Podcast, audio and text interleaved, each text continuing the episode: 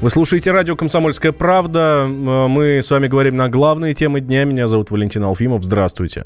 В Кремле прокомментировали ситуацию с подписанием формулы Штайнмайера. Как заявил пресс-секретарь российского президента Дмитрий Песков, выдвижение Киевом условий противоречит ранее имевшимся договоренностям встреча нормандского формата должна быть результативной. Для того, чтобы она была результативной, сначала нужно провести ревизию и подтвердить те договоренности, которые раньше принимались. Все согласились э, с формулой Штайнмайера, и каких-либо условий при этом э, параллельно не выдвигалось. То есть она не была обусловлена чем-то. Сейчас украинская сторона поменяла свою позицию. Пока мы можем констатировать это и сказать, что, опять же, это не укладывается в рамки э, ранее имевшихся и подтверждавшихся договоренностей. Работу надо продолжать, но э, насколько может работа продолжаться в условиях меняющейся позиции, мы пока не можем сказать постоянно меняющейся или эпизодически меняющейся, но в любом случае это не способствует быстрому продвижению. Накануне Москва обвинила Киев в срыве соглашения о порядке правового и фактического закрепления особого статуса Донбасса. Представители Украины отказались подписать документ, который ранее предлагал бывший глава МИДа Германии, нынешний президент ФРГ Франк Вальтер Штайнмайер.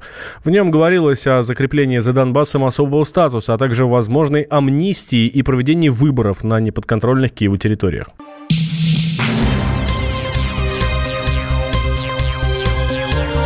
Темы дня. Вы слушаете радио «Комсомольская правда». Меня зовут Валентин Алфимов. Анастасию Заворотнюк перевели из реанимации в палату, сообщает телеграм-канал Мэш. Состояние актрисы улучшается, но остается тяжелым. Врачам удалось вывести ее из критического состояния и, и медикаментозной комы. Сейчас она находится рядом с близкими в палате терапевтического отделения. Кандидат медицинских наук, онколог Александр Братик объяснил, о чем говорит положительная динамика. Это говорит о том, что врачи проводят правильную терапию. Ситуация с отеком головного мозга, судя по тому, что косвенно известно, может стабилизироваться, и ее могут лечить и получить хороший результат. Не надо ожидать негативных результатов в случаях, когда есть изменения незначительные. Возможно, что ее могут спасти. Я думаю, что сейчас была терапия по поводу острой ситуации. Теперь будет уже плановое лечение онкологов и нейрохирургов. Госпитализация Анастасии Заворотнюк стала известна 13 сентября. По некоторым данным, актрисе диагностировали четвертую стадию рака мозга. Она узнала о болезни после того, как родила дочку Милу. Сейчас Заворотнюк находится в одной из столичных клиник. Накануне ей стало лучше. Она в сознании самостоятельно дышит. А в больницу ее палаты на этаже поставили круглосуточную охрану. Сразу после того, как папарацци пытались проникнуть к артистке.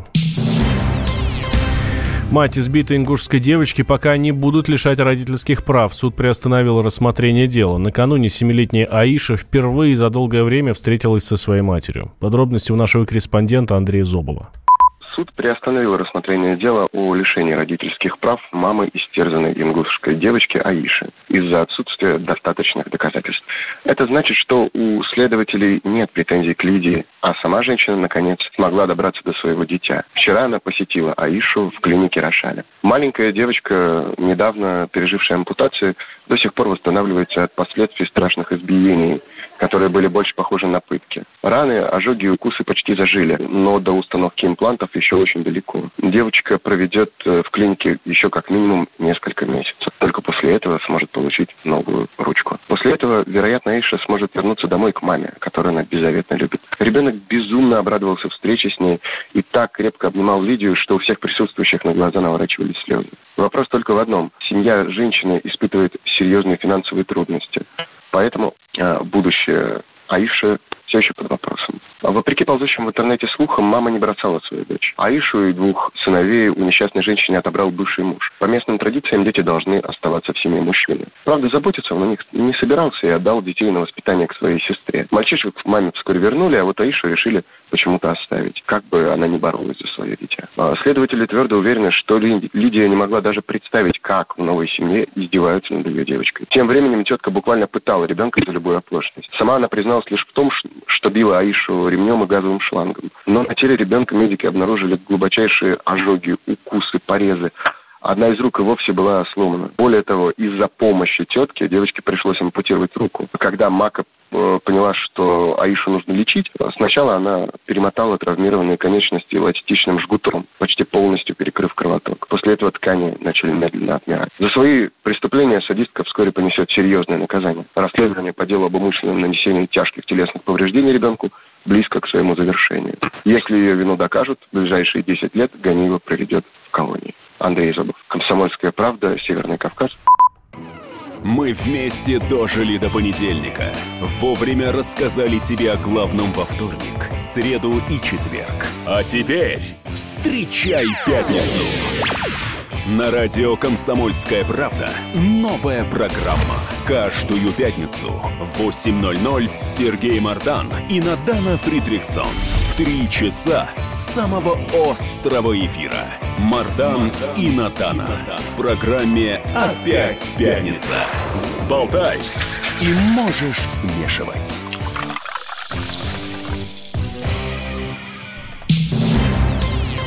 Выпускников стали реже брать на работу. По данным Минтруда, в первом полугодии этого года устроиться куда-либо через службу занятости смогли чуть больше половины молодых соискателей. Ведомстве подчеркнули, что статистика учитывает только тех, кто обращался в Центр занятости. Реальная картина может оказаться несколько иной.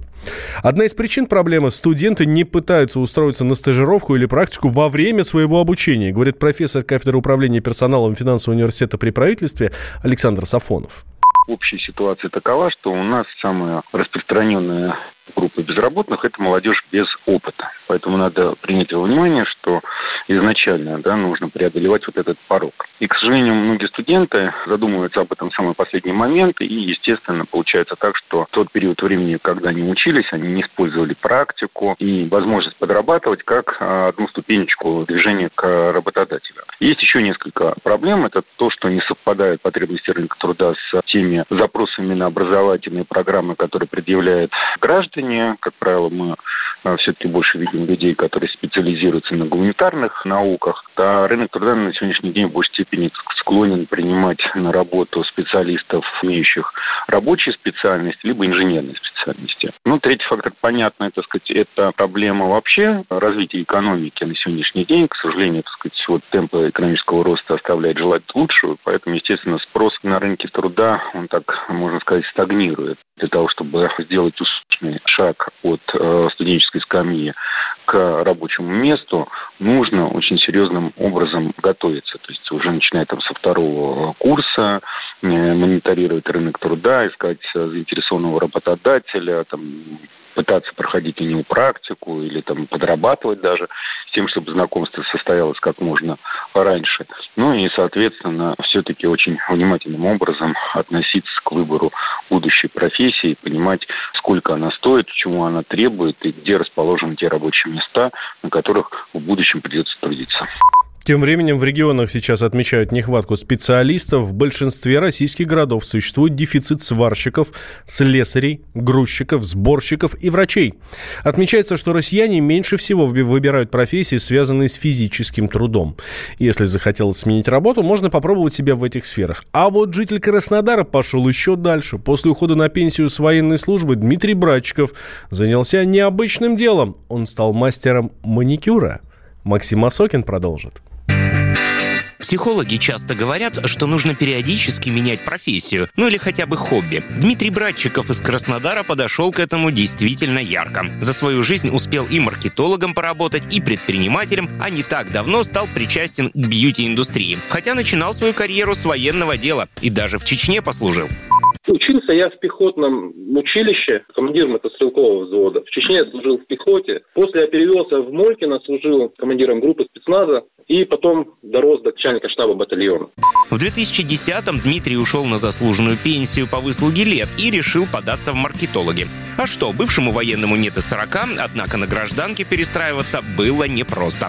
Но все же со временем смог адаптироваться к новой жизни. Первым делом начал с внешности. Немного сбросил вес и подкачал тело. А затем освоил необычную для мускулистого парня профессию – мастер маникюра и педикюра. На обучающих курсах он был единственный ученик-мужчина среди дам. Но это не помешало ему освоить программу и получить два диплома. Это очень непростая профессия, я хочу сказать. Она очень трудозатратная. Очень много профессиональных заболеваний, оказывается, у мастеров маникюра. Спина, суставы, руки у них очень сильно натружены. То есть, ну, достаточно сложно в физическом плане работать. То есть это по 10, по 8 часов сидеть, работать. Ну, вы знаете, я не так много проработал времени. Вместе с обучением это месяца 4, наверное. То есть месяц я учился, и месяца 3 где-то я работал. За 4 месяца у Дмитрия появились постоянные клиенты, которые без ума от своего мастера. Но офицер спецназа признается, некогда новое увлечение отходит на второй план. Сейчас он целиком и полностью погрузился в практическую психологию, устраивает консультации для людей, как побороть страх и негативные состояния. Евгения Хилько, Максим Осокин, радио «Комсомольская правда».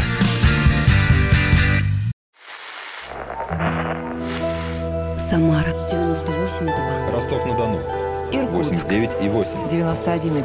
Владивосток 94. Калининград. 107,2. Я влюблен в тебя, Россия. Казань. 98,0. Нижний Новгород 92 и 8. Санкт-Петербург. Волгоград. Москва 97 и 2. Радио «Комсомольская правда». Слушает вся страна.